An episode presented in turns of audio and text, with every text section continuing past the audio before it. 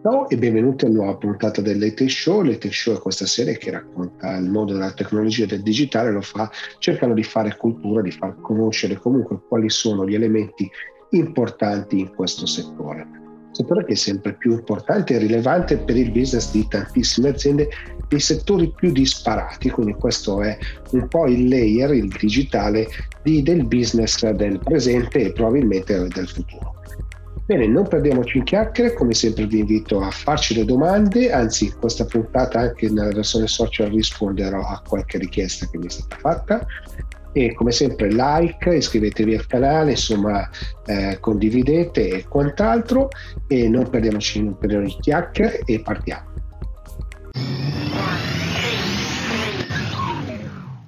Sono qui con Andrea Gattini di Filo perché vorrei intanto cominciare a capire un po' il mondo dell'Internet of Things applicato alle cose che noi utilizziamo, quindi questo è già una cosa. Ma dopodiché vorrei un po' capire qual è l'evoluzione no, degli oggetti che insomma possiamo identificare in maniera digitale. Quindi intanto cominciare, benvenuto Andrea. Ciao Gigi, grazie dell'invito. Eh, ti, ho fatto, ti ho già spaventato un po' probabilmente con questo, no? perché voglio andare un po' a capire qual è l'evoluzione di questi oggetti, però intanto raccontaci un po' cosa fate. Allora, noi, io sono uno dei quattro fondatori di Filo, che è una startup italiana eh, nata nel 2014 e che opera nel settore dell'IoT. È un settore che quando io ho fondato l'azienda, eh, insieme agli altri quattro soci, altri soci, neanche conoscevo così bene, perché all'epoca era un fresco neolaureato in economia aziendale e, ed è una cosa che ho imparato anche sulla mia pelle. E, ed è, noi oggi in questo settore, che è il settore degli oggetti connessi a internet, se possiamo semplificare così, ci occupiamo principalmente di sicurezza e tracciamento. Il nostro primo prodotto è stato un dispositivo che ti aiuta a ritrovare gli oggetti con la tecnologia Bluetooth. Ce l'ho, Ok. Lo uso perché la, per la macchina l'ho collegato lì perché perdevo sempre le chiavi. Esatto, esatto, era proprio quello l'intento, quindi aiutare a ritrovare gli oggetti che, che si perdono più facilmente e, ehm, e, poi nel 2018 invece, quindi facendo anche un grande salto di 4 anni, abbiamo lanciato un, un, un brand di nome Tata e con un nuovo dispositivo che è TataPad, che è un dispositivo anti-abbandono per bambini in auto. E forse i più conoscono perché in Italia l'anno scorso è partita una legge che ha reso obbligatorio questi dispositivi ed è un cuscino che si applica sul seggiolino che si connette sempre Bluetooth ad un'applicazione invia il segnale della presenza che il bambino è in auto e, e noi abbiamo eh, ingegnerizzato un sistema cloud di allarmi che in caso di situazioni di rischio in cui noi capiamo che il bambino è rimasto solo in auto, inviamo degli allarmi al genitore che era il conducente magari del veicolo e se questo non riesce a eh, dirci che è tutto sotto controllo avvisiamo dei contatti di emergenza. Quindi in sostanza se io dovessi riassumere l'IoT è sfruttare internet applicandolo a oggetti fisici per semplificare la, la vita delle persone.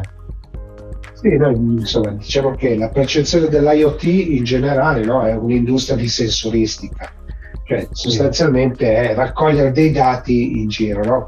Il nostro step ovviamente è ingegnerizzare, quindi trovare il sistema per riconoscere che c'è qualcuno seduto, quindi il bambino è seduto, e a quel punto capire se c'è qualcun altro nel, nel, veicolo, se il possessore dello smartphone a cui è collegato quell'oggetto è lì, insomma c'è tutta una serie di interpolazioni, no? per cui se tu l'hai raccontato in modo molto semplice, però il processo immagino che sia particolarmente complicato. Sì, sicuramente eh, da un punto di vista ingegneristico noi abbiamo creato una, una soluzione complessa e anche perché si parla eh, ovviamente di un tema molto sensibile che è quello dei bambini e quindi della vita di una persona fisica perché spesso ehm, questo problema che porta eh, a quello che eh, i più dicono è ah è stata una dimenticanza del genitore ma non è così perché si parla di una patologia che è l'amnesia dissociativa e in questo caso quindi abbiamo dovuto creare un sistema solido quindi noi abbiamo un sistema di allarmi che è brevettato a livello internazionale e, e il funzionamento semplice è quello di eh, fare il detect del bambino tramite dei sensori che siano capacitivi, cioè sensori che riconoscono la presenza di un corpo in grado di condurre elettricità. Dopodiché, quando il bambino è, è riconosciuto come a bordo, viene inviato tramite Bluetooth il segnale allo smartphone e l'app al nostro cloud invia il segnale che il bambino è a bordo. E noi abbiamo questa sorta di chiamiamolo di occhio che eh, eh, controlla che durante il viaggio tutto vada ok, se poi invece il genitore si allontana con lo smartphone e si perde la connessione Bluetooth, iniziano a, scat- a scattare una serie di allarmi che appunto come certo, dicevo vanno anche a contattare i, i, i contatti di emergenza. Certo, invece l'evoluzione dell'azienda, perché già questa mi è sembrata una grande evoluzione no? che avete fatto. Sì, sì invece adesso dove state andando? Uh, noi come, come, azienda oggi, eh, noi abbiamo eh, fondato l'azienda con il desiderio di eh, mettere al servizio la, tec- la nostra conoscenza della tecnologia e la nostra esperienza nel creare prodotti per rendere un po' più semplice la vita eh, alle persone. E noi abbiamo cominciato appunto con Filotag che per noi eh, è stata una sorta di palestra, cioè capire poi che, che cosa significava fare prodotto fisico, soprattutto in Italia. E, però il nostro desiderio più grande è sempre stato quello di eh, utilizzare il nostro know-how per metterlo al servizio delle persone e quindi andando ad applicare oggetti, ta- la nostra conoscenza non tanto, non tanto ad oggetti fisici eh, come possono essere le chiavi o oggetti di uso comune, però eh, andando invece a dedicare questa nostra conoscenza alle persone. Quindi abbiamo, eh, in passato abbiamo fatto anche prototipi eh, per il mondo degli anziani, magari con demenza senile, eh, che poi adesso ancora sono rimasti in stand-by. E, e il nostro desiderio ad oggi è quello di continuare a sviluppare il brand Tata con soluzioni al servizio dei neogenitori, che sono una categoria di persone eh, molto ben individuabile, perché sono tutte quelle persone che oggi appartengono alla cosiddetta generazione dei millennials, cioè quelle persone che sono nate senza la tecnologia, ma poi sono state catapultate in un mondo di social network, smartphone, eccetera, e che quindi hanno caratteristiche ben precise e che noi vogliamo supportare in questo eh, eh, percorso così complesso che è quello di diventare genitori, specie anche diciamo, ai nostri giorni, insomma, sotto pandemia, eccetera. E quindi ci piacerebbe continuare sotto questo, sotto questo cappello. Quindi, giusto per capire, quanto, quanto occupa nel vostro tempo la ricerca e sviluppo? Allora, noi abbiamo un, uh, un, settore fatto di sette persone, ovviamente con background ingegneristico, e, e io direi che circa un 30-40% del, nostro, del tempo del team di ricerca e sviluppo, eh, scusa, eh, il 30-40% del nostro tempo è dedicato alla ricerca e sviluppo, a cui però si deve sommare anche attività che per esempio faccio anche io in prima persona e con il team di, eh, di, di, Customer Care, che quello invece io lo chiamo anche ricerca e sviluppo, anche se non è tanto eh, corretto forse, però è quello di capire eh, quali sono i bisogni delle persone, cioè ricercare eh, tutte quelle frizioni che le persone possono avere durante la vita quotidiana, ovviamente sui settori che a noi interessano. E quindi io metterei anche sotto questo cappello di ricerca e sviluppo tutta l'attività che noi conduciamo non tanto sulla tecnologia, ma sulla ricerca proprio umana di eh, bisogni e, e soluzioni che possiamo mettere al servizio delle persone. Sì, quella che poi insomma chiamiamo customer experience, no? cioè all'interno della ricerca e sviluppo c'è proprio tutto quello che vi, vi, vi arriva e che potete insomma imparare da, dall'utente. No? Sono arrivate delle richieste strane in questi anni? Ma richieste ci sono arrivate tante, io ricordo una delle prime richieste era stato il desiderio eh, dei primi utenti di Filotag di eh, creare un progetto open source eh, e cioè eh, dare la possibilità a tutti di poter eh, magari eh, sviluppare il firmware del prodotto o di sviluppare delle funzionalità.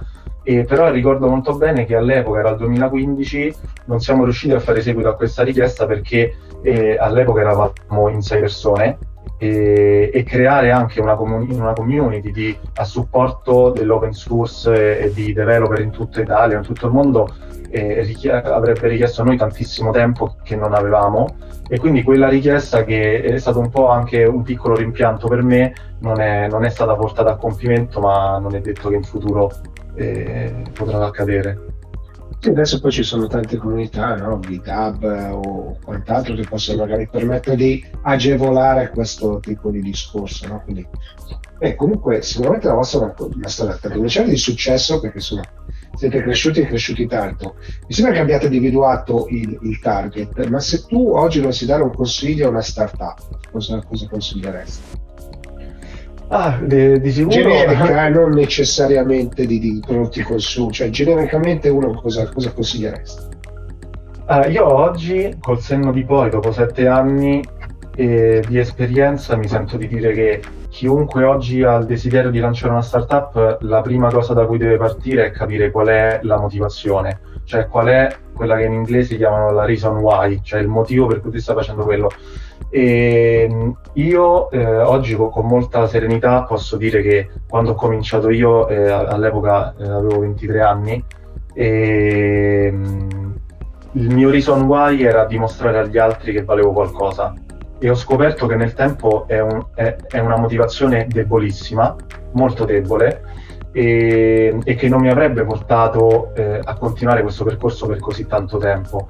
E fortunatamente sono riuscito a capire queste cose e, e, ehm, e, a trovare delle motivazioni più profonde che erano innanzitutto quello di condividere un percorso con delle persone che eh, per me sono state importanti proprio a livello personale, cioè non, è, non sono mai stati colleghi, miei soci, ma neanche dipendenti, ma poi anche quello di capire che unendo le forze avevamo la possibilità di ehm, veramente mettere al servizio la nostra conoscenza per eh, forse anche un'ambizione troppo grossa perché n- non posso io a dirlo, non posso essere io a dirlo, però anche l'idea di fare qualcosa che migliori anche in piccolo l'esperienza quotidiana con qualcosa o, o la tua giornata è una cosa che a me, a me oggi stimola tantissimo e, e, e, per cui la reason why è, è la cosa che è il fuoco che ti accende, no?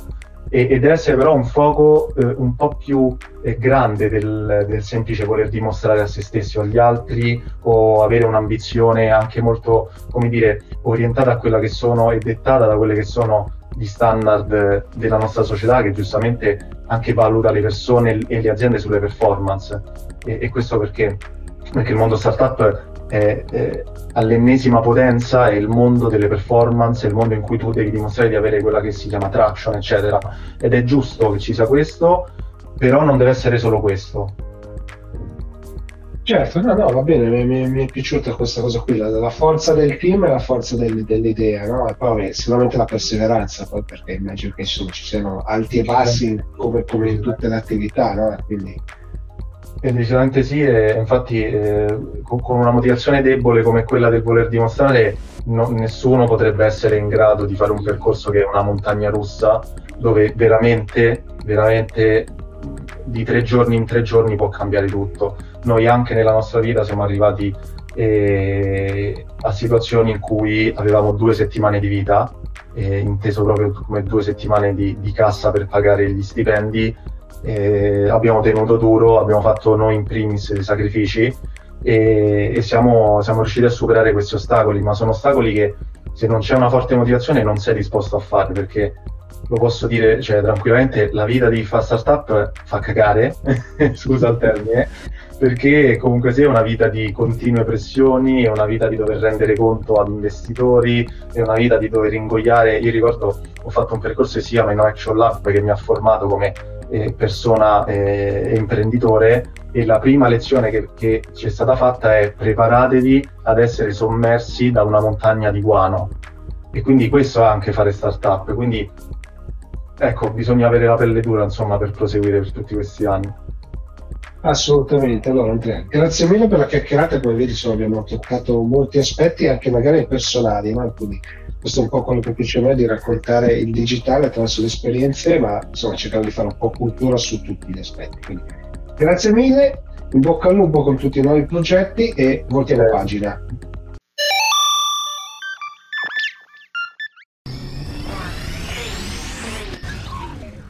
Mi avete chiesto qual è la differenza tra lo streaming di una partita di calcio utilizzando internet e la DAT. E insomma abbiamo visto che eh, Dazon in unione con Team ha preso ormai il pacchetto principale delle partite del campionato di Serie A dell'anno prossimo, ma insomma avremo anche molto di streaming su internet delle partite anche di Champions e via di seguito. Però la differenza che c'è con la DAT, per esempio, è enorme perché un conto è l'emissione di un'immagine che parte da un servizio e arriva direttamente sui vostri computer, un conto è una comunicazione a più vie, no? quindi dove ci sono più invia al server e dal server ritorna l'immagine indietro, quindi l'occupazione di banda è decisamente diversa. Oltretutto c'è un altro problema, nel senso che il server deve lavorare più volte su tutte le comunicazioni per elaborare i dati, mentre per una partita o comunque per uno streaming come potrebbe essere quello di Netflix o di Prime o di Disney Plus o di, di Sky o via di seguito, la cosa è un pochino più semplice perché immette il segnale, ci sono dei punti dove di smistamento del traffico più vicini agli utenti e questo permette ovviamente di avere una condivisione delle immagini sicuramente migliore. La DAD invece come funziona? Che il nostro segnale viene rimandato sul server, così avviene su tutti gli altri partecipanti della comunicazione e questo chiaramente crea un problema. Questa è la grossa differenza ed è anche un motivo per cui quando siamo in DAD e abbiamo poca banda dobbiamo chiedere agli altre persone di spegnere almeno il video per occupare meno banda.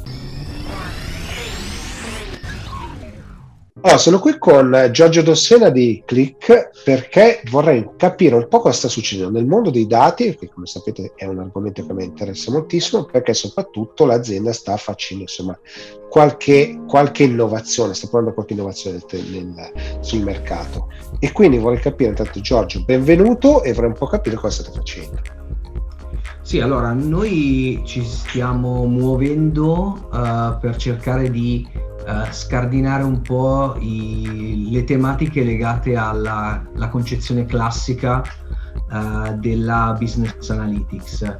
Uh, nel senso che quello che si, vediamo oggi nei nostri clienti e nei nostri diciamo, prospect è eh, un tema di eh, sfide verso i dati, quello che si dice tipicamente la data challenge, cioè la possibilità di utilizzare in modo concreto eh, i dati per prendere decisioni e attivare avere, e fare delle azioni che siano funzionali al business. Quello che si è visto negli ultimi anni è che ci sono tanti dati ma vengono utilizzati poco e molte volte in modo eh, non appropriato. Eh, questo perché? Perché si ha appunto il concetto un po' diciamo vecchio stile del, dell'approccio della business analytics ed è il motivo per cui noi oggi non parliamo più di eh, business analytics ma parliamo di active intelligence è un bel passaggio no? nel senso che abbiamo imparato insomma in questi anni che abbiamo catalogato dati di tutti i tipi, poi non sappiamo mai cosa farci di tutti questi dati o molto spesso diciamo li utilizziamo male per, un, per usare un eufemismo. Dopodiché adesso insomma bisogna fare un passo in avanti, no? mi sembra che Clicking sotto questo aspetto sia, sta, sia proprio in quella direzione ogni, ogni, ogni movimento. Sì, in effetti il tema dell'active intelligence è un tema particolare perché perché eh, il centro di, tutta, diciamo, di tutto questo concetto sta proprio nel dato, nel dato nella diciamo, forma più nobile che è quello in da- il dato in tempo reale. Quindi l'idea che sta alla base del, dell'active intelligence è poter liberare i dati che stanno nei diversi silos informativi, eh, liberarli in tempo reale, quindi quando accadono, poterli eh, trasformare in qualcosa che sia fruibile da, dal punto di vista del, degli utenti, qualunque tipologia di utente sia, quindi la, dall'utente executive a chi fa modelli previsionali, eh, con una, un governo che sia un governo completo. Quindi eh, si introduce il concetto di catalogo, catalogazione del dato con tutto quello che ne porta dietro, per poi avere la possibilità di esporlo in modo semplice verso uh, sistemi terzi, che possono essere sistemi umani, quindi le persone, gli analisti, ma possono essere anche eh, sistemi automatici, quindi alerting, sistemi machine to machine, per far che cosa?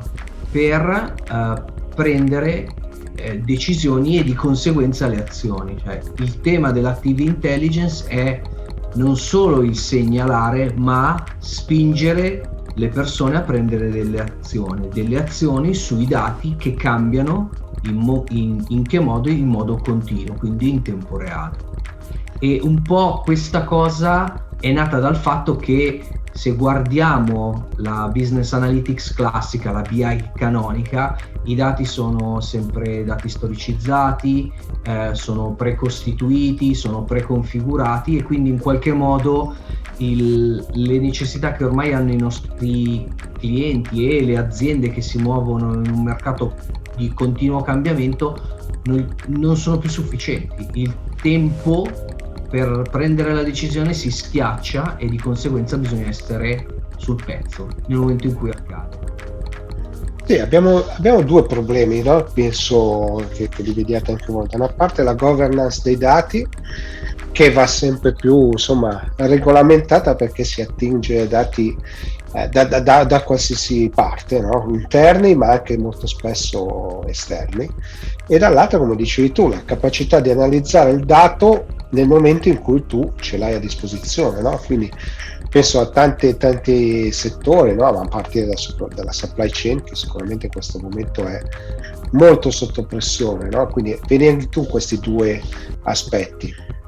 Sì, ci sono l'aspetto del governo è un aspetto che è molto importante soprattutto quando i tempi di reazione si schiacciano, cioè eh, prima avevi dei batch notturni, quindi se succedeva qualcosa avevi tempo anche di fare delle azioni di remediation. Ad oggi se pensiamo a un flusso continuo i tempi di remediation sono estremamente, estremamente bassi e, e, poi c'è ovviamente tutta la tematica del, uh, del, quando accade e come queste cose devono accadere. Uh, a me viene corretto l'esempio del, della grande distribuzione, ma pensiamo anche al tema delle fraud detection, dove eh, il tempo reale è estremamente importante, ma anche l'azione conseguenze, bloccare una transazione, segnalare al, all'ente regolatore cosa è successo per mettere al sicuro sia l'entità erogante, ad esempio l'istituto bancario, ma anche lo stesso cliente. Certo, no, no, ma è... sicuramente c'è, insomma, il settore ha fatto l'esempio del supply chain perché è quello più facile da, da comprendere, no? però ce ne sono veramente tanti, no? perché ormai il dato, l'analisi del dato, il dato in tempo reale è pervasivo, no? anzi ormai diciamo che non esiste un settore in cui forse non, non, non, lo tocchiamo, anche l'agricoltura ormai è andata verso la digitalizzazione, anzi lì è molto spinta. No? Eh, un'ultima domanda, però vorrei, vorrei un po' riuscire a capire questo. L'evoluzione, secondo te, quando arrivate a fare un processo, da un, un progetto da un cliente, l'evoluzione da che cosa è spinta? Qual è il motivo per cui vogliono fare un passo in più oggi? Allora, si vuole fare un passo in più perché eh, si ha la necessità sempre di essere i numeri uno e ultimamente quello che si nota è che eh, l'innovazione e il spingere sempre più sul bordo. Immaginiamo eh, mer- i mercati sono sempre più eh, esempi di eh, situazioni in cui se ne è coperto già il 100%, bisogna riuscire a erodere quello che è già magari coperto da qualche eh, soluzione o qualche il caso di clienti magari qualche competitor nello stesso mercato, quindi bisogna essere in qualche modo innovativi. Quindi il tema eh, che molte volte spinge è eh, un tema dell'innovazione in generale, quindi riuscire a fornire quel quid in più per cui il cliente decide di venire da te, eh, ma anche, e questo però è più un tema specifico di alcuni settori, sono tematiche di compliance, quindi tutte le tematiche legate alle uh, varie GDPR per dirne una, ma ce ne sono tante specifiche uh, sui, sui vari, i, vari, i, vari, mercati. Pensiamo a tematiche tecnologiche come riduzione uh, dei costi per l'acquisizione di, di dati e informazioni in ambito bancario è un tema molto molto sentito piuttosto che se parliamo di innovazione verso so, il mondo delle telecomunicazioni o del, dell'energy utility è tutto il tema del monitoraggio, del, della manutenzione preventiva dei, dei, sistemi. Sono tutti elementi che fanno parte del, diciamo, vanno tutti sotto il cappello dell'innovazione. ho detto l'ultima domanda, ma ce n'è una di, di, di riserva, nel senso che quanto, quanto oggi la richiesta arriva dai C-level, dai board delle aziende e quanto dal, dai, dai, dai, dai, reparti informatici, chiamiamolo così per allargare un po' il tema.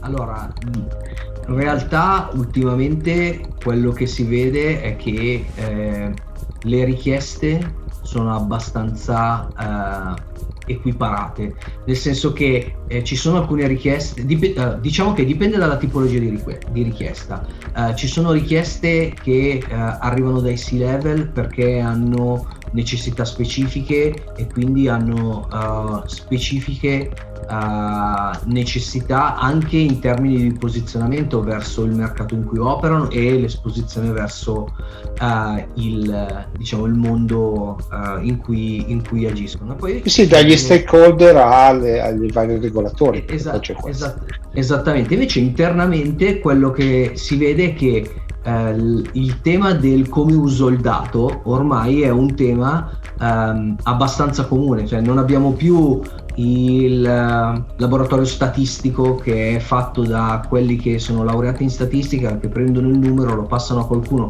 che nel business dice ok, quel numero lì significa questo nel mio mondo.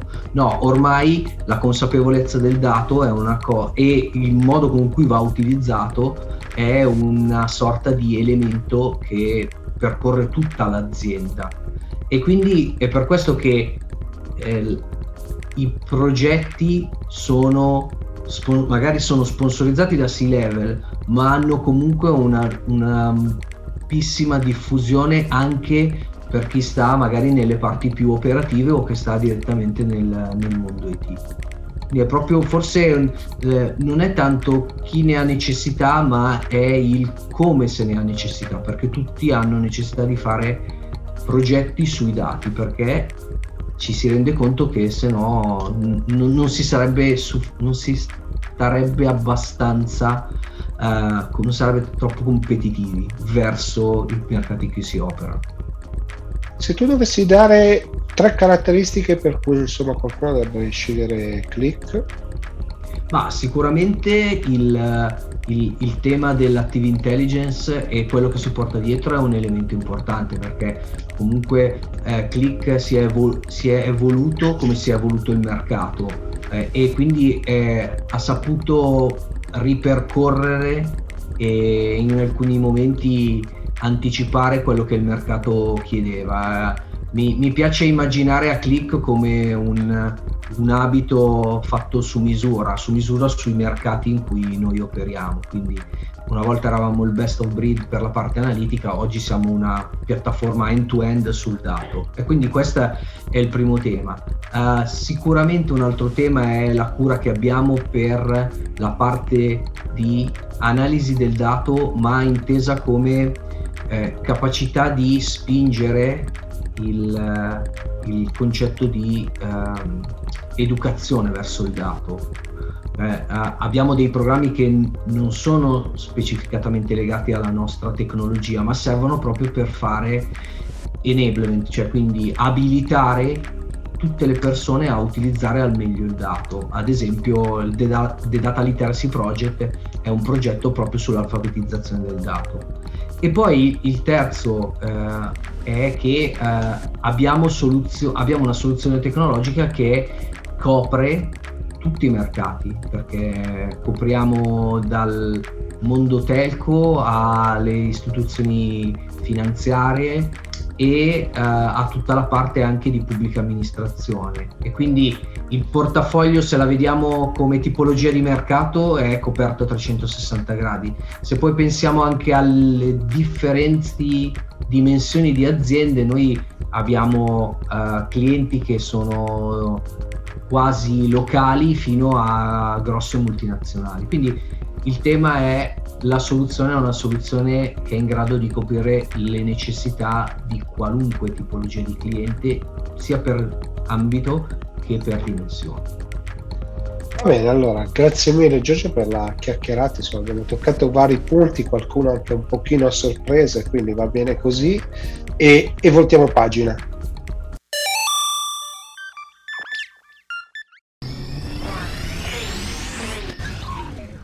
Sono qui con Paolo Trecarichi di iPay perché prima di tutto è una persona molto interessante da, da, da, ascoltare su tutta la parte di eh, pagamenti, pagamenti digitali, ma poi anche perché sono stata nominata recentemente come ambasciatrice, non vorrei essermi sbagliata, insomma, di French Tech, adesso quanto lo chiederò.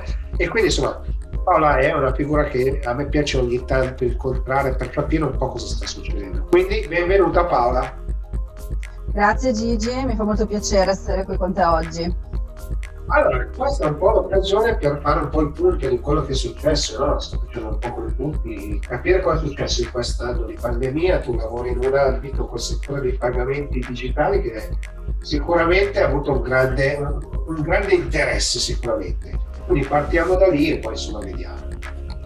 Sì, guarda, ti devo dire appunto che eh, noi del mondo dei pagamenti digitali siamo stati molto coinvolti durante questo anno di pandemia positivamente. Diciamo che il business eh, è andato molto bene, ma abbiamo visto soprattutto un cambiamento eh, della digitalizzazione del paese. Tante aziende hanno iniziato ad approcciarsi al, al, mondo del digital, a guardare con un occhio meno diffidente il fatto di eh, creare un e-commerce, di approcciarsi all'innovazione.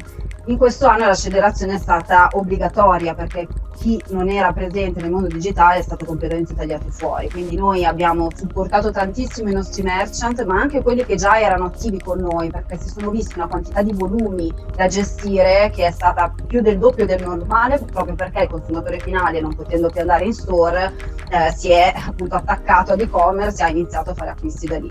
Quindi abbiamo avuto diciamo, un'esplosione di lavoro sia in termini di nuove acquisizioni di nuovi clienti, sia in termini di supporto a chi già era nostro merchant. E abbiamo visto una spinta forte anche nel B2B, quindi una digitalizzazione che va anche all'interno delle imprese, quindi i flussi, io pago, parlo sempre di autopagamenti, però in realtà questa parte ehm, comprende anche diciamo proprio digitalizzazione delle imprese in generale. Ehm, abbiamo visto che anche all'interno, anche la parte di procurement, eh, la fatturazione elettronica banalmente che ormai in Italia è obbligatoria, però tutto questo spinge verso la digitalizzazione delle imprese anche lato eh, gestione interno, quindi i processi, i flussi finanziari che generalmente sono eh, gestiti con ancora modalità un po' più statiche, no? non innovative, hanno iniziato a prevedere l'introduzione di tecnologie che permettono una gestione più dinamica di questi flussi e abbiamo visto tante realtà anche grosse affacciarsi per la prima volta, non so appunto se è dato dal momento perché eh, per loro è stato proprio un balzo in avanti in questo periodo, quindi anche il B2B ha, ha, ha visto una grossa svolta le possibilità che l'e-commerce, ma soprattutto i pagamenti digitali hanno dato in questo periodo di pandemia sono state quelle di iniziare a vendere subito online anche senza avere un sito. Quindi le modalità di pagamento anche di moto online permettevano la gestione degli ordini anche a chi non aveva un e-commerce, quindi chi non aveva una vetrina, però c'era la possibilità di accettare dei pagamenti anche in modalità eh, digitale e online quindi diciamo che siamo stati abbastanza al centro eh, e abbiamo vissuto una, una, bella crescita, però siamo stati soprattutto contenti di poter supportare i merchant in questo momento. Quindi fammi capire, la prima parte diciamo dell'anno l'avete dedicata a supportare chi si è trovata nella grande trasformazione di questo periodo perché in realtà il business insomma è diventato molto digitale per diciamo così con forza c'è stata questa. La seconda parte immagino che avete fatto tesoro dell'esperienza e iniziato a creare qualcosa. Sì, esatto, diciamo che abbiamo veramente avuto tantissime richieste. Come sai noi la nostra piattaforma non, non è nata per supportare le start-up, quindi diciamo che eh, non è un plug, plug, and play dove accendi un metodo di pagamento in modo veloce, siamo una, un'azienda abbastanza eh, strutturata proprio perché diamo la possibilità di pagare con tanti metodi di pagamento e questi sono tutti presenti nel, nel momento 1 in cui si accende, quindi in cui si accende iPay, quindi mh, non diamo la possibilità possibilità di, a tutti, eh, ma non perché non lo vogliamo fare noi, perché proprio il processo anche di onboarding burocratico, onboarding tecnologico è abbastanza sostanzioso, quindi la velocità c'è, ma non è quella eh, che può servire a chi vuole lanciare un e-commerce in due minuti. No?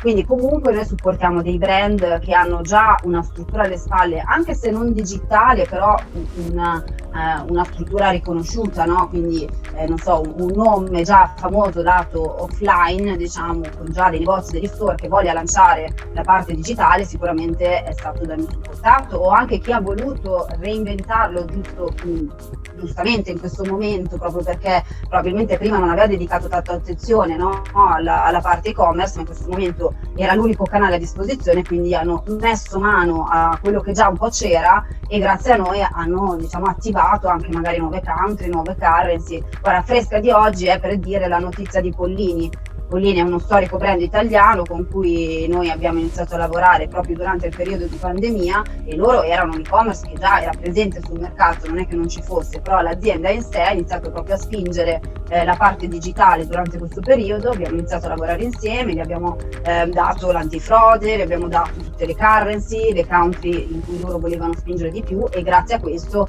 un po' diciamo si sono anche loro salvati eh, durante il periodo con i negozi chiusi, no?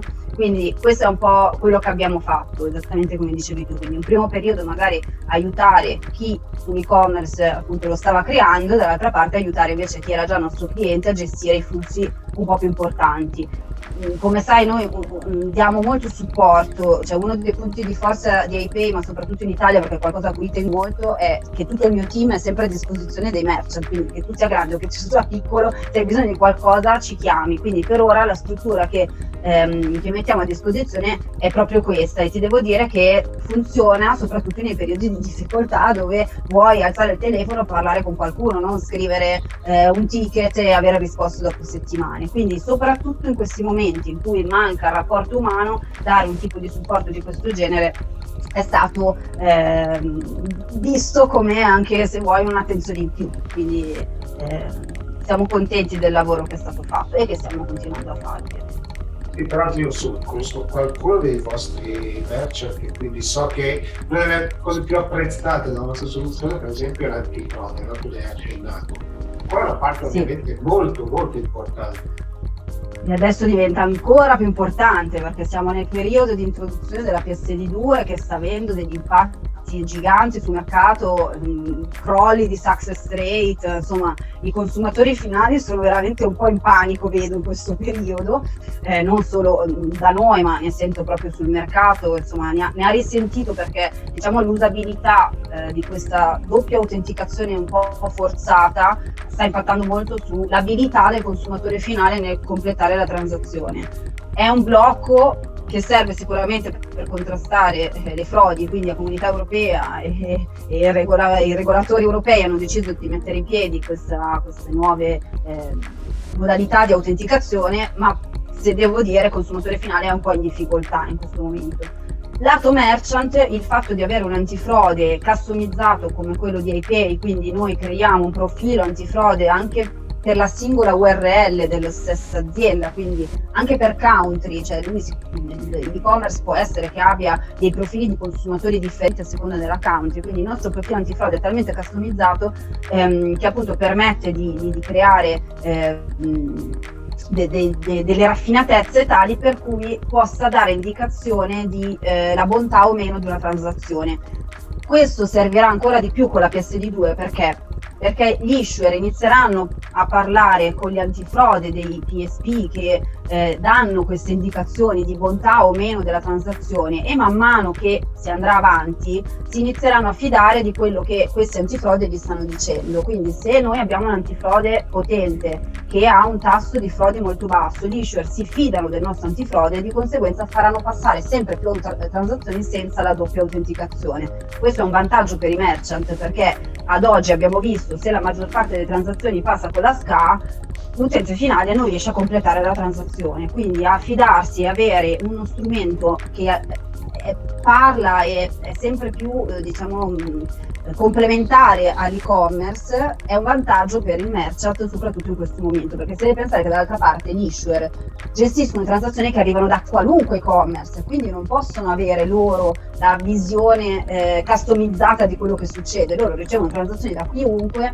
quindi sicuramente si sono creati anche loro il monitoring che era necessario no, per l'introduzione della SCA però non hanno la raffinatezza di mettersi seduti a tavolino con, col merchant e dire ok allora questa è la tua customer customer base, in questo paese vendi a questo prezzo, con, eh, con questa frequenza e devo dire che in questo momento fa parecchio la differenza. Lo vedremo ancora più avanti perché come dicevo abbiamo appena iniziato, no? quindi adesso dal primo di aprile passa lo scaglione di tutte le transazioni anche su quelle sotto i 100 euro, quindi vedremo ancora di più ehm, che l'intervento di, delle tecnologie serviranno anche per questa user experience lato utente. Sì, ormai insomma, primo da primo ormai ci siamo, quindi è, ci siamo, siamo arrivati e sicuramente diciamo che il mercato dei pagamenti andava regolamentato, probabilmente si potevano anche trovare delle soluzioni un pochino meno drastiche, no? perché io ho visto tanti, tanti, tante persone, tanti amici no? che mi hanno chiesto ma perché mi fanno tutte queste domande? In realtà è ovvio, non è che una cosa strana, no? però ogni volta che sei di fronte a un pagamento digitale hai sempre il massimo stato d'allerta. No? Certo, certo. Poi pensi che già avevamo difficoltà prima col 3DS versione 1, quindi con una password, con un PIN, adesso che è doppia la vedo veramente complicata. Ti dico, eh, sicuramente è una regolamentazione che serviva, se posso proprio dirti la mia, hanno fatto bene perché le frodi nel mondo sono milioni, di, milioni di euro ogni anno bruciate e, e sicuramente è un mercato che va controllato se posso proprio dirti, e con questo mi collego magari a un argomento che volevi toccare, anche dell'ingresso di API in EDPA, se posso dirti, eh, allora no, noi eh, come altre aziende più tecnologiche, quindi non banche, non acquirer diretti, ma più tecnologie che supportano le banche, crediamo che questa regolamentazione sia stata un po' fatta senza andare a eh, interpellare, diciamo così, altri attori di questo scenario, che sono proprio come noi PSP. Le banche tradizionali hanno quasi tutte ormai esternalizzato la gestione dei pagamenti digitali ad altre entità, perché se fai la banca non puoi poi c'è chi ci riesce benissimo, però non puoi focalizzarti anche su questo tipo di tecnologia che abbiamo visto è estremamente complesso, all'interno ci sono tantissimi attori, soprattutto se si vuole dare un prodotto già completo per la gestione delle transazioni a livello globale, no? E quindi il fatto che comunque le regolamentazioni siano state fatte senza interpellare chi poi in realtà già gestiva ehm, anche con tecnologie raffinate le transazioni, eh, insomma ci è sembrato un po' eh, diciamo scorretto se vogliamo, proprio perché noi potevamo già dire la nostra. Ti faccio un esempio, iPay, eh, questo antifrode che noi abbiamo già da anni, eh, a, a, controllava già 80 parametri, quindi un antifrode molto già pronto, diciamo. Le, la, la, la, la regolamentazione PSD2 richiede il controllo di 150 parametri. Noi ci eravamo già molto vicini, no? quindi il nostro lavoro di controllo antifrode lo stavamo facendo già bene, quindi quello che dico, ci potevano essere eh, diciamo, eh, richieste già mh, esaudite da eh, provider tecnologici che già c'erano sul mercato, ma nessuno ce l'ha chiesto se noi già lo stavamo facendo. Quindi essere entrati in questa associazione come IP adesso è una cosa prettamente gestita dall'headquarter, no? io ti, ti, dico proprio yeah. perché ehm, ne ho sentito giustamente parlare e soprattutto perché ci sono un paio di attori italiani che hanno fondato EDPA come eh, Nexi, SIA, ehm, però proprio l'idea è quella di fare un po' eh, sentire la nostra voce e di avere un tavolo di confronto anche noi a livello europeo per quanto riguarda la gestione dei pagamenti digitali, dato che poi di fatto siamo noi che li gestiamo. No? Quindi il, diciamo, tu, tutto il settore ha bisogno di essere ascoltato, non sono, non sono più solo le banche tradizionali, ormai ci sono anche le fintech che fanno parte di questo ecosistema. Anzi, diciamo che quando è nata la PSD2 il concetto di fintech era molto diverso di quello di adesso per cui già secondo me bisognava un pochino rimetterci mano, però insomma lasciamo perdere perché diventa una polemica molto sterile. Eh, va bene, insomma, intanto cominciare, grazie per la chiacchierata perché stata, insomma, abbiamo toccato un po' di punti sulla parte dei pagamenti, abbiamo iniziato a assicurare qualche consumatore che acquista magari insomma, merchant perché utilizza molto, quindi insomma, era questo poi lo scopo della chiacchierata e grazie Paola e voltiamo pagina.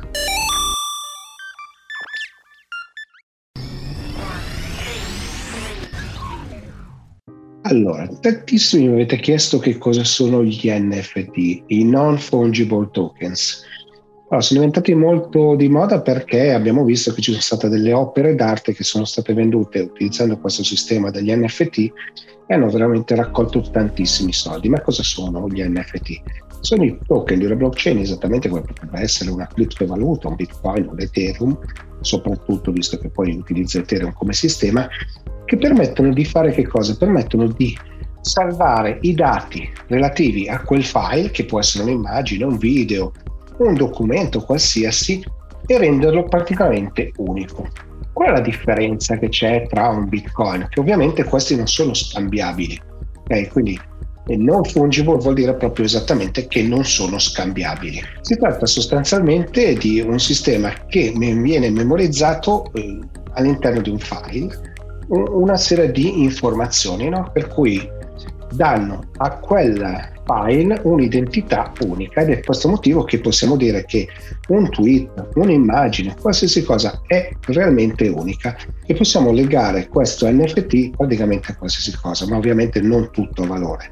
Peraltro se volessi copiare un'immagine che è protetta dall'NFT, ovviamente lo posso fare, lo posso mettere sul mio computer, ma ovviamente non sarà protetta dall'NFT, sarà una copia dell'immagine, esattamente come non so, avviene per le stampe eh, dei, dei, quadri, no? succede che ci siano delle copie, ovviamente non sono copie originali, come se si trattasse di un eh, autografo su un'opera d'arte no? che dà un imprimato sul fatto che sia effettivamente originale.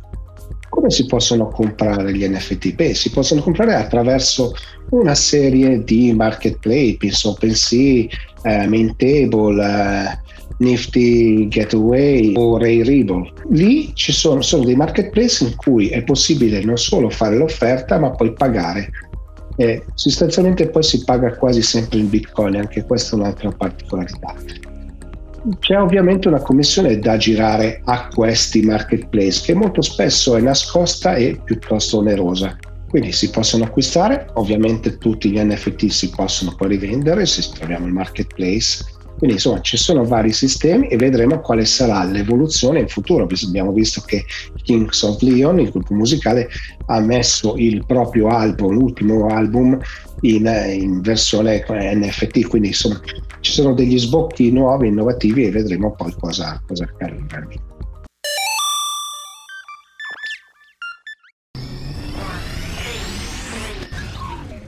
Sono qui Cappuccioni di Dottore.it perché vorrei capire prima di tutto come sta funzionando la piattaforma in questo periodo, ma anche un po' per capire come si stanno muovendo gli utenti su una tematica, quella della salute, che è sempre più importante. Quindi, da cominciare, benvenuto Luca. Innanzitutto io credo che poco più di dieci anni fa quello che è successo è che si è aperto quello che è il segmento local, no? di avvicinare il piccolo business al piccolo cittadino. Io penso a Groupon e similari che hanno proprio lanciato un sistema che metteva in contatto il piccolo romano, il cittadino romano con i ristoranti di Roma.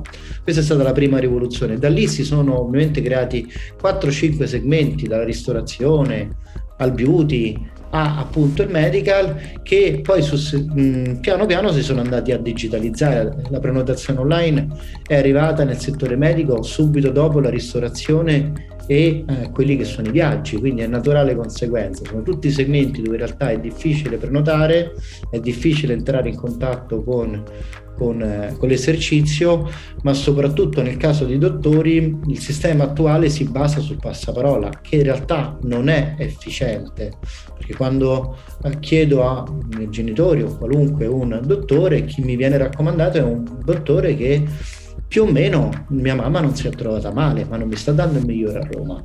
Poi sappiamo tutti che i medici si dividono, sono specializzati su determinate patologie e questa è una grande, grande differenza con un dermatologo bravissimo magari sulla psoriasi, mentre un altro potrebbe essere bravissimo su altre cose. Quindi direi che questo sistema nasce proprio da questa necessità. Da un lato permettere al paziente di prenotare in pochi clic un dottore togliendo al dottore attenzione non il contatto con il paziente, perché eh, quello che spieghiamo spesso ai dottori è che non è la presa di appuntamento che fidelizza il paziente, quello è un, un pochino un task amministrativo, quindi il nostro obiettivo non è tagliare la comunicazione tra paziente e dottore, ma permettere al dottore di focalizzarsi su altre cose che fidelizzano il paziente, che non è la presa di appuntamento. La presa di appuntamento è qualcosa di amministrativo, quindi liberare del tempo ai dottori proprio per permettergli di dedicarsi molto di più a chiedere al paziente come sta.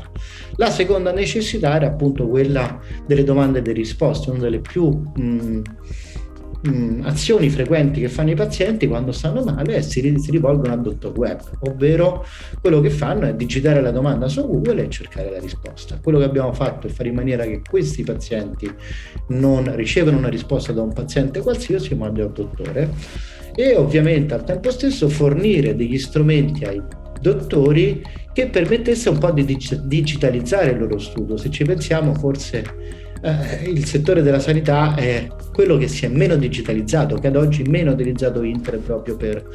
E quindi insomma da queste necessità è nata la nostra piattaforma. Piattaforma che insomma ha veramente rivoluzionato no? il settore come, come raccontavi, no? cioè, c'è stato un cambiamento radicale. Oggi, insomma, se, se, vai a cercare la vostra è una piattaforma che raccoglie molte eccellenze, no? ma eccellenze di zona, che come raccontavi tu, vabbè, sapere che c'è il miglior medico per il mio caso a Canicattì serve a poco visto che sono a Milano no? quindi certo. questo credo che sia il grosso valore della piattaforma certo certo stiamo parlando di qualcosa estremamente locale il paziente di Roma vuole il dottore a Roma quindi Uh, il nostro sono tante piccole aziende, un mio dottore Italia, bene, ma per soddisfare i nostri pazienti e soddisfare i nostri dottori è un lavoro città per città, quartiere per quartiere. Diciamo che poi la pandemia ha portato ovviamente una ventata diversa, no? perché immagino che insomma tanti medici chiusi, tanti studi medici chiusi, eh, tanti medici spostati su, su Covid, no? e quindi insomma anche difficoltà per, per, per i pazienti a, a, a, contattarli banalmente. No? Quindi che cosa, cosa avete vissuto?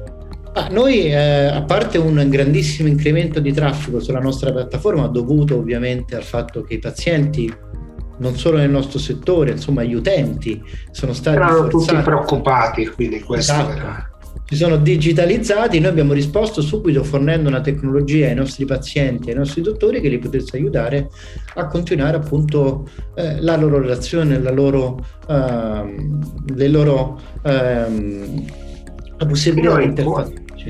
Quindi quello che abbiamo fatto, abbiamo lanciato in tempo record, mi ricordo in meno di due settimane abbiamo sviluppato la tecnologia di videoconsulenza online per permettere proprio ai dottori di continuare a visitare i propri pazienti. Ovviamente stiamo parlando di una visita che non sostituisce la, uh, la visita vis-à-vis, ma che in molti casi può essere un ottimo strumento complementare per farsi mandare una ricetta, per far vedere delle analisi, per essere rassicurati su qualche cosa.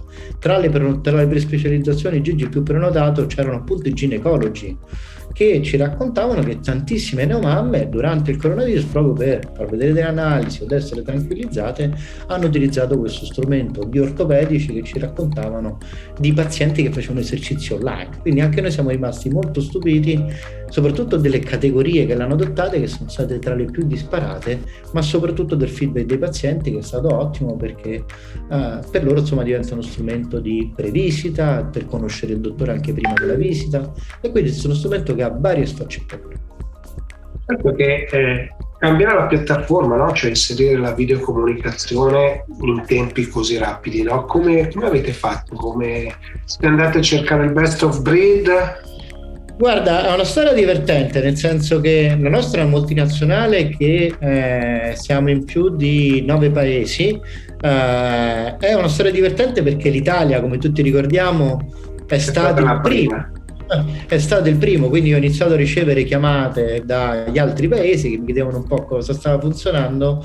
Una mia, una ragazza del mio, della mia squadra mi ha detto guarda che un dottore ha aggiunto sul proprio profilo se volete sono disponibili per chiamate Skype. Questa uh, idea che è venuta da un dottore eh, io l'ho riportata su all'headquarter e in tempo record abbiamo messo tutti i nostri sviluppatori a farlo ed è stato un grandissimo successo. Quindi l'idea nasce da là, nasce dall'Italia ed è tutta italiana perché proprio essendo stato il primo paese siamo stati noi i primi a lanciarlo. Come dico io, e tu me l'hai testimoniato adesso, è la forza della community, no? Avere qualcuno che dal basso chiede un cambiamento, un, una novità, no? E questo credo che sia poi la vostra forza, lo è sempre stata. Il cambio, il cambio, del prodotto non può che venire dai pazienti e dai dottori. Alla fine la nostra piattaforma funziona se soddisfiamo le nostre necessità, quindi siamo continuamente, eh, raccogliamo feedback, mandiamo eh, survey, mandiamo, chiamiamo i nostri dottori, gli chiediamo feedback. Il nostro modo di lavorare è sempre partire sia dal paziente che dal dottore per arrivare al prodotto. Va bene, allora, grazie mille per la chiacchierata perché insomma, abbiamo toccato anche degli aspetti curiosi come quella, quella storia della, della video, quella della domanda, della video call. No. Eh no, perché alla fine poi dobbiamo andare a cercare un po' anche queste cose, no? Perché se dobbiamo fare cultura del digitale dobbiamo anche capire però da dove nascono le, cose. Certo, questa è una Complimenti, buon lavoro Grazie. e voltiamo pagina.